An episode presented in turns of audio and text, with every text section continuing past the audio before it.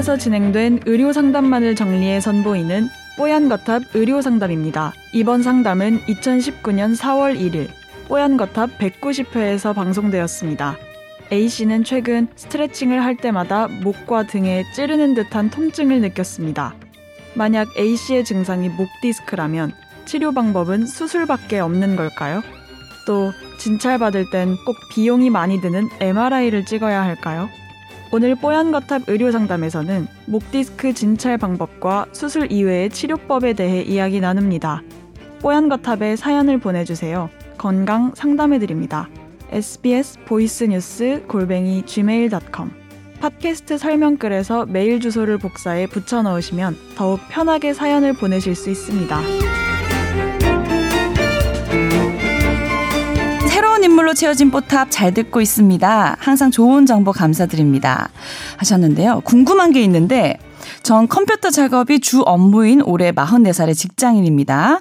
얼마 전부터 어깨와 목이 아파서 고생을 하고 있는데 목 스트레칭을 하려고 고개를 뒤로 젖히면 목과 등 쪽, 날개뼈 아래쪽으로 아주 찌르는 듯한 통증이 있습니다.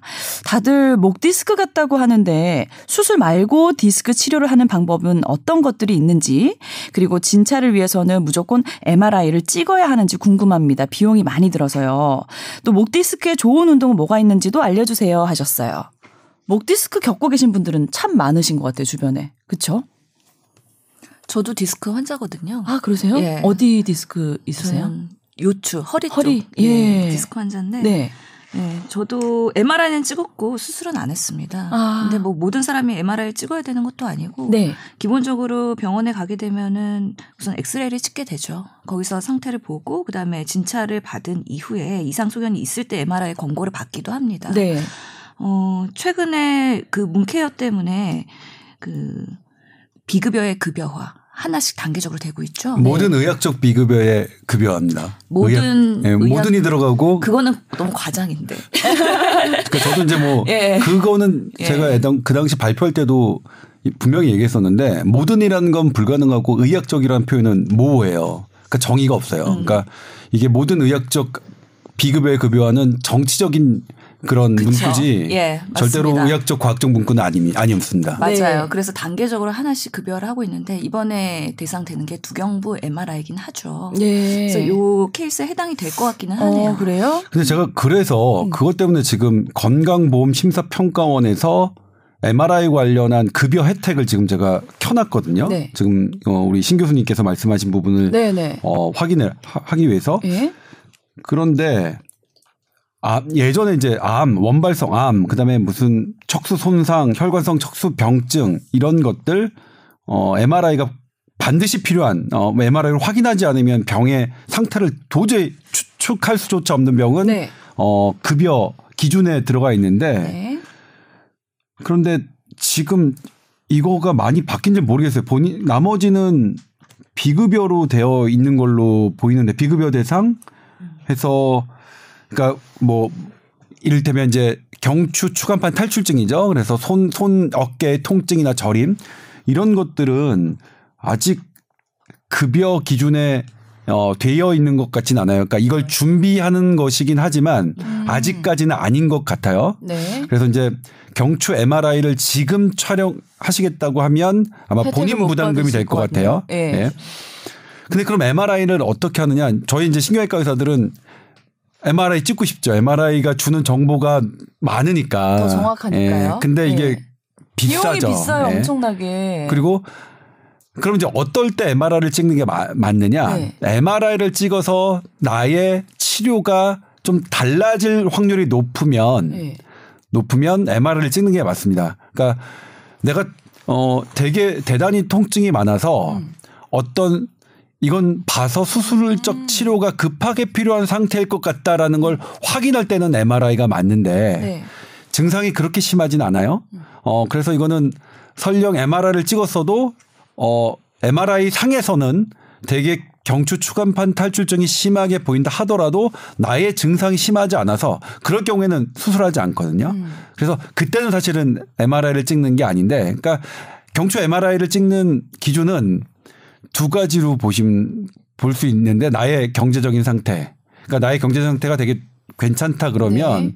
어, MRI가 주는 정보는 사실 좀 많거든요. 그래서 뭐 저희 음. 한 의사들은 찍는데 신경외과 네. 의사들은 찍는데 국민들에게 찍, 찍지 말라고 하는 거는 네. 뭐 어, 우리 건강보험 심사 평가원에서 말하는 기준과는 좀 다를지라도 네. 저는 그렇게 말씀드리겠고 근데 되게 이 그러니까 어 증상이 심하다는 건 뭐냐면 마비 증세예요. 점점 손에 힘이 떨어지고 그다음에 음. 네. 통증도 점점 심해지고 그다음에 이상한 감각, 손이 저리거나 음. 남의 손 같- 같은 그런 이상한 감각의 증세가 점점 심해지는 것은 음. 어 MRI를 어 찍어봐야 된다는 찍어 봐야 거죠. 된다고 저는 말씀드리고 싶어요. 예전에 저도 허리가 안 좋아서 병원을 갔었는데 그냥 엑스레이 찍고 MRI까지 그냥 다 찍으라고 하셔서 어, 그런 줄 알고 그냥 다 따라서 찍었다가 돈은 엄청 많이 내고 증상은 괜찮은데요가 결론이어서 어, 뭔가 속은 느낌 막 이런 게 있었거든요. 그렇게 증세가 괜찮으면 MRI상 설령 MRI가 신경을 강하게 누르는 것처럼 보인다 하더라도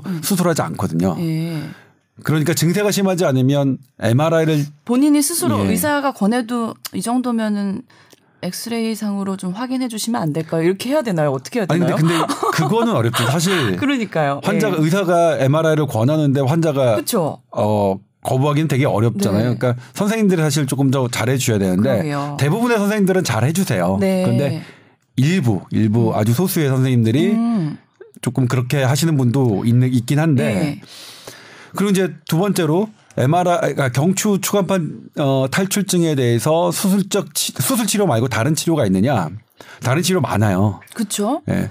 일단 기다리는 것도 치료입니다. 아 그러니까 오히려 병을 키우는 거 아니에요? 기다리다 보면?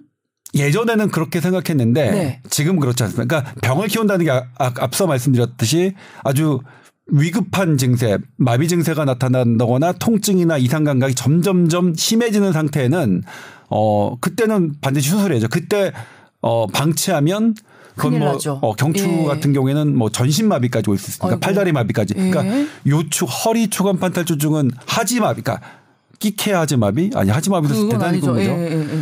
하지마비라면 이제 경추는 훨씬 더 상위 레벨이기 그렇죠. 때문에 그러니까 아래쪽이 예. 다 마비가 될 수 있다는 거죠. 예, 그래서 그런 경우에는 반드시 술적 치료가 필요하지만 그렇지 않은 경우 나- 내가 이제 아프고 말고 그다음에 조금 이상 감각이 있고 말고의 문제면 어 기다리는 것도 하나의 치료 방법이고요. 그다음에 기다리는 것 기다리면서 어떤 걸 해야 되느냐. 그럼 이게 경추 추간판 탈출증에 대한 물리치료 상당히 많습니다. 네, 네. 근데 그런 여러 가지 물리치료법 중에 음 그래도 어 이 물리치료하는 분들이나 그 수술하는 우리 뭐 신경외과에서 조금 높게 평가하는 것은 이제 이 견인 치료예요. 네. 견인 치료인데 네, 들어봤어요. 예.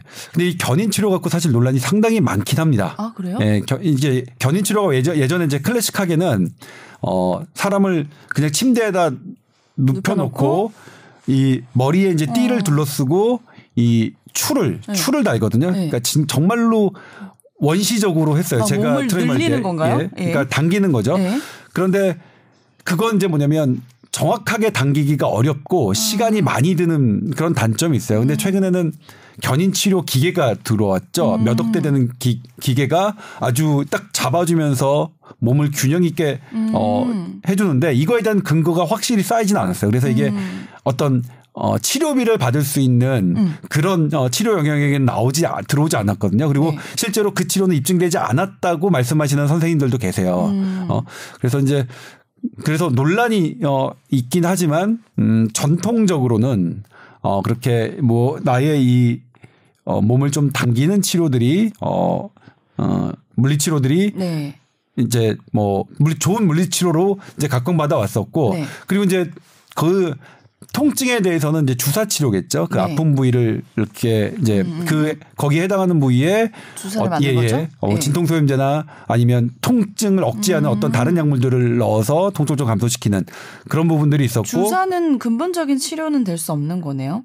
근데 이제 근본적인 치료라는 게 네. 척추 질환에서는 되게 어려 어려운 그런가요? 게요. 예. 왜냐면 디스크 자체가 되게 나쁜 물질이 아니야. 그러니까 디스크는 정상적으로 우리 몸에 좋은 기능을 하는 기 였거든요. 근데 이게 네. 이놈이 자 삐끗 나와서가 문제예요. 네네네. 삐끗 나와서 신경을 누르는 게 문제인데 이게 이제 신경을 누르는 것 같아도 조금만 지나면 그러니까 우리가 손을 이렇게 꽉 잡아요. 꽉 잡는데 얘가 요 약간만 이렇게 틀어도 이 잡는 힘이 조금만 이렇게 이렇게, 하면 잠 그러니까 눌리는 힘이 약해질 거 아니에요. 근데 네. MRI상 보기에는 똑같이 누르는 것처럼 보일 수도 있거든요. 근데 살짝만 돌려서 덜 눌려져도 안 아픈 거예요. 그러니까 음.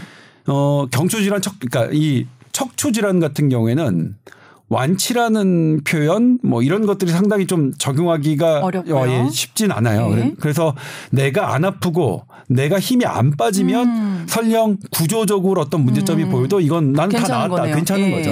예. 그러니까 기능적으로 내 증상적으로 이 치료를 판단하는 거지. 음. 어, 이렇게 완벽하게 무언가를 고정시키고 하는 것으로 어, 치료의 판단 기준을 삼고 네. 있지는 않기 때문에 뭐 그렇습니다. 무조건 수술하는 게 좋은 방법은 아닌 거죠.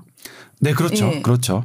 그래서 저 같은 경우에도 보면은 사실 그 저는 뭐 경제적으로 하여튼 다른 보험이 있었기 때문에 네. MRI를 찍는데 별로 스트레스가 없었고 그래서 사실 찍겠다고 했어요. 왜냐하면 혹시 찍어갖고 치료가 달라질 수도 있으니까. 아까 음. 조 기자님 말씀하신 대로 정말 네. 수술에 꼭 적응증이 되거나 그래야 될 가능성을 감별하기 위해서 사실 찍었는데 네.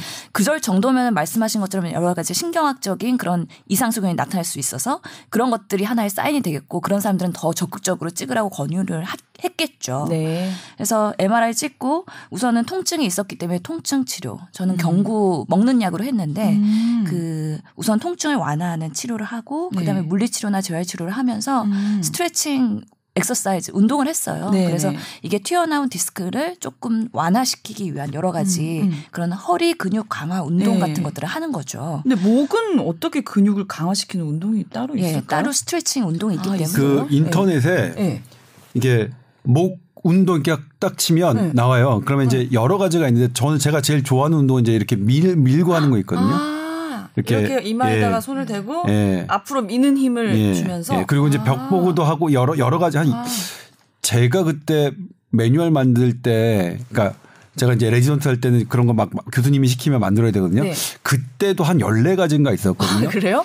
지금 아마 더 더 많겠죠. 별로 운동법 예. 없을 것 같은데 잘 찾아보면 여러 가지가 있군요. 예. 거북목 때문에 그 완화하는 여러 가지 그 엑서사이즈에 아. 대해서 유튜브에 엄청나게 올라와 있거든요. 네. 그래서 참 요즘에 유튜브를 활용하면은 괜찮죠. 예, 네. 건강한 생활 습관 하는데 되게 좋겠다는 생각을 하는데 네. 하여튼간에 그런 스트레칭을 하면서 통증 조절하고 그래서 좋아지면은 또 지켜보는 거죠. 네. 꼭 수술이 뭐 근본적인 치료거나 해결 방법은 아니다. 네. 예.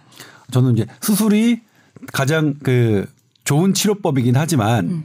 마지막 아, 단계다. 예. 그렇죠. 예. 그, 그 전에 선택할 수 있는 부분이 많고 그다음에 이제 지난번에 지난주에 어 김광규 교수 왔을 때 오셨을 때 잠깐 얘기 뭐 나온 적이 있지만 네. 예전하고 좀 그 디스크의 개념이 좀 달라져서 예전에는 디스크가 어 저절로 없어지는 저절로 없어질 수 있다는 걸 모를 때는 어 저건 평생 남는 거니까 우리 무조건 제거해야 된다 이렇게 생각했던 것에서 좀 달라져서 네. 시간이 지나면 저절로 없어지는 것도 지금은 아- 음. 상태라서 뭐 그렇습니다. 그래서 이제 단순히 기다리는 것도 치료의 하나다라고 말씀드린 데는 네. 그런 근거가 있었던 거거든요. 네. 어쨌든 통증과 뭐 증상이 저희가 확실히 모르니까 의사 선생님과 잘 상의를 하셔서 MRI까지 찍을지 말지도 결정해 보시고 오늘 좋은 거는 유튜브 같은 거 찾아서 목 운동 찾아서 해 보시는 것도 참 좋을 것 같네요.